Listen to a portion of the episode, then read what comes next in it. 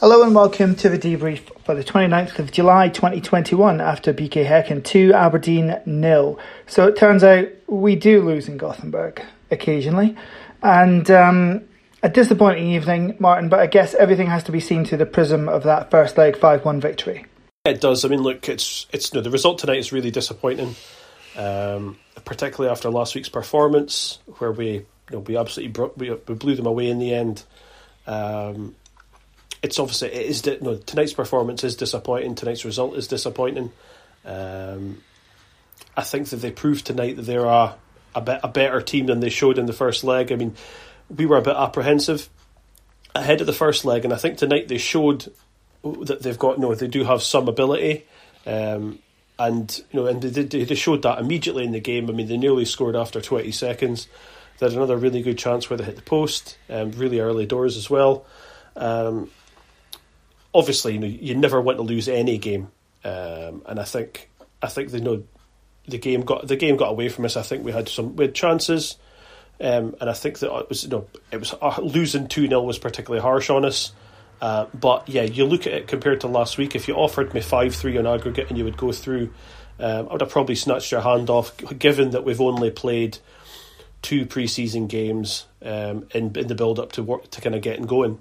Yeah, totally. I don't think there's any denying that 5 3 in aggregate is a good win. It's actually a, a very good win. And to win 5 1 last week, I think everyone came away with the wrong impression that that Häcken team were a bunch of jokers. You know, what they are is a team that attacks and makes the game very open. And it seems that that's what we're going to be as well because, you know, it was very much trying to be in the front foot tonight. It didn't really gel, I would say, going forward for us at all this evening. We did create some chances and obviously had that just incredible miss by Funso Ojo in the second half.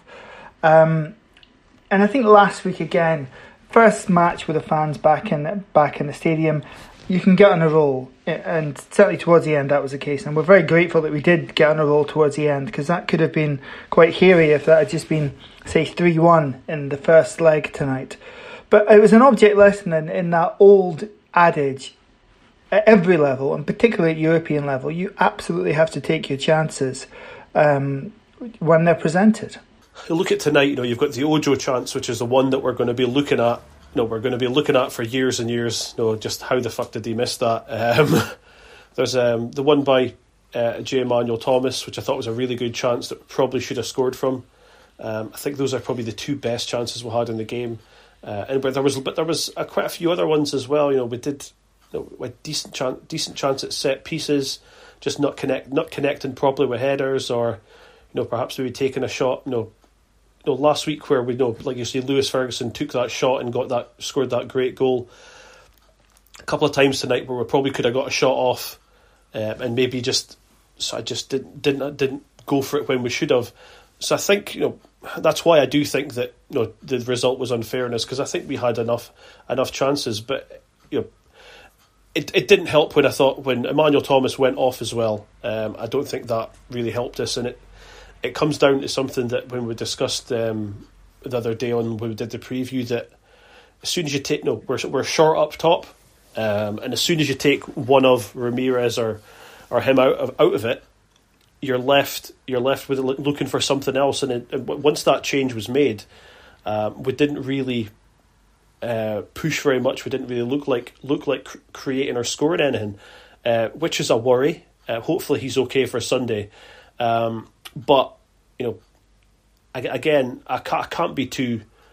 I can't be too sort of critical or harsh because you know I, I did say when we did the preview that I thought you know, the, you know the lead was too much and it was insurmountable.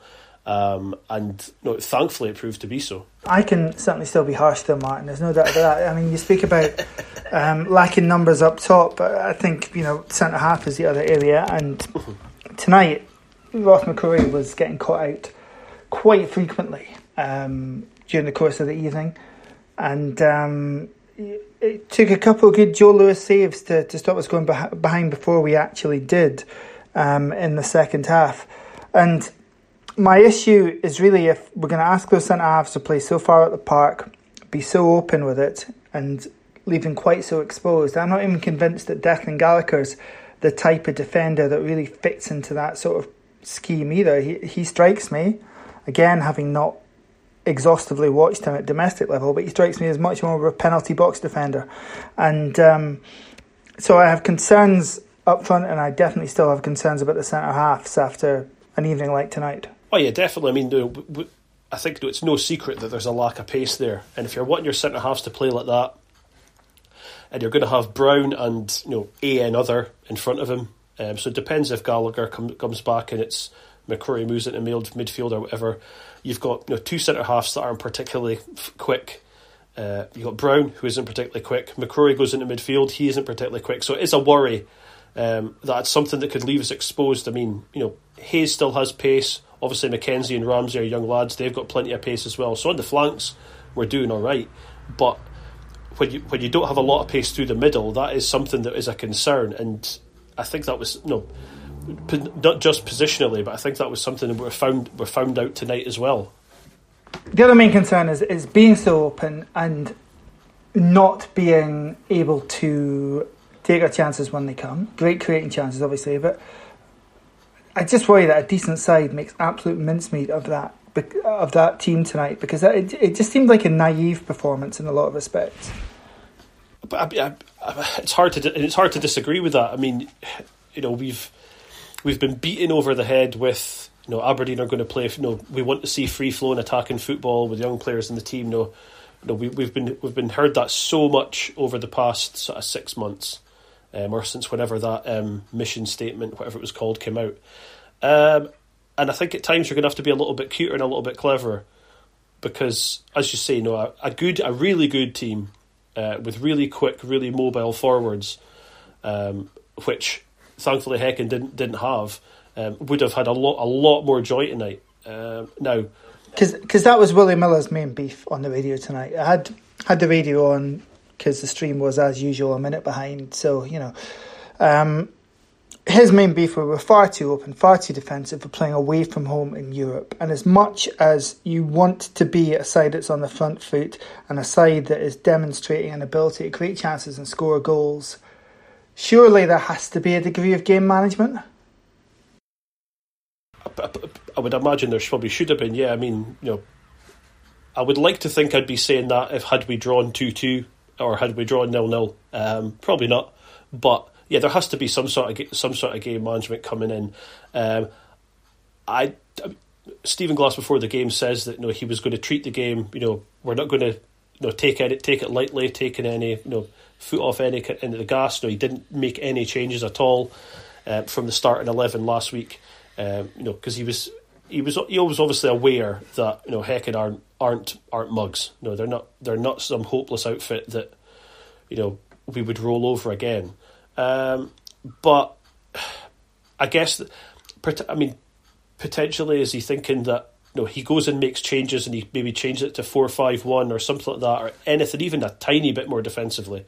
He does that, and you no, know, it's going to be he's going to be hearing it straight away. It's going to be kind of knives out of you know negativity or something coming in. I don't know. I mean, I would imagine he was he doesn't listen to that sort of stuff, but you know, after such a positive win last week, did he think that this is you know this is the way to go and we can do the same again? No, obviously I don't have the answer to that. Only he knows. Um, but I do think you're right. It is it is a little bit of naivety where um, we could have approached the game slightly differently and I think we know would have had a no. I mean, it's a positive result. We're through, but on the night, I think we would have had a, a slightly more positive result. Yeah, I mean, the team as a whole, uh, the first 15 minutes were very, very shaky. Then they seemed to get a, a little bit more of a grip on the game, more control of the football. Definitely was never fluent going forward tonight and, and became entirely disjointed once Emmanuel Thomas was taken off.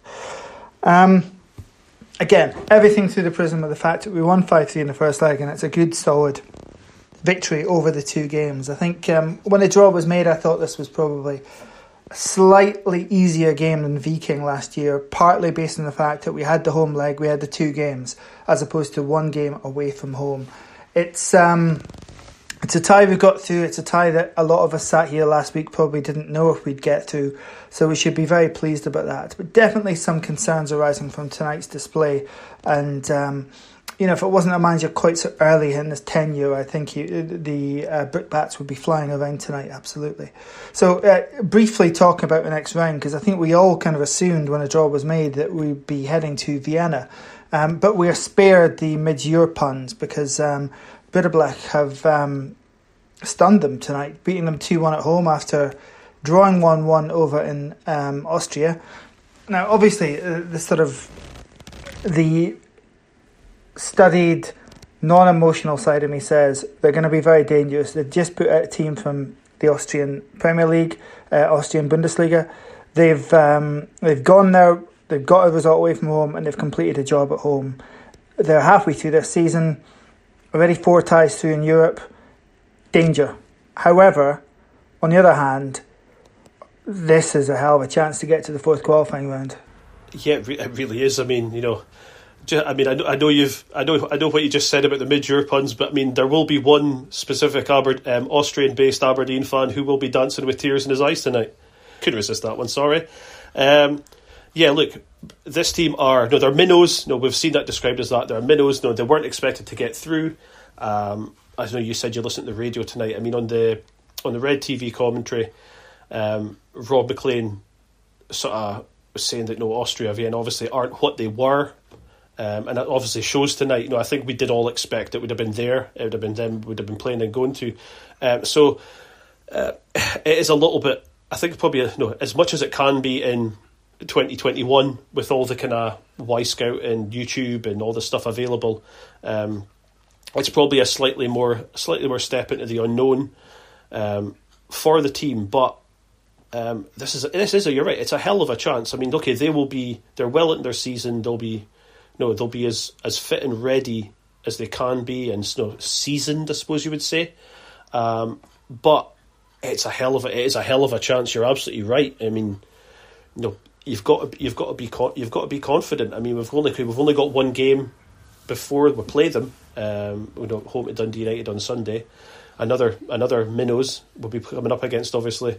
Um, but I would be, know, yeah, yeah, I'm, I'm really looking forward to this. It's this is a big chance to get you know get through another stage. But the thing is, don't get me wrong. I, I thought the draw full stop represented a, a really good opportunity because Vienna are definitely not the side they are. Their seeding is really based off being in the group stages five years ago. They finished eighth in the league last year, only qualifying via, and I'm disappointed I, I don't have the opportunity to explain to the listeners the wonderful but ultimately completely weird way in which uh, Austria decides their final European spot. Um, so this does represent a big chance, and I think the thing about Vienna was they would have expected to get through to Q4 uh, to the next round, and I think that honestly in Europe does count for quite a lot when you're up against a team like Aberdeen who have hit that ceiling time and time and time again at this round or this equivalent round. I know it's a slightly different competition, but ultimately we're seeing the same names, the same teams that we used to face in the in the Europa League third qualifying round. So yeah, it's this is one, uh, and we we cannot let this opportunity slip by.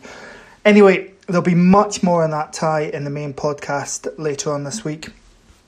Not later on this week, at the start of next week, um, where we'll also cover obviously the Dundee United game. Uh, have a quick look back to events here in uh, in Gothenburg tonight. Um, speak to someone that was over at the game, a Swedish-based dandy, and um, fill you in on our next opponents, Breidablik. So, um, until then, come on, you Reds.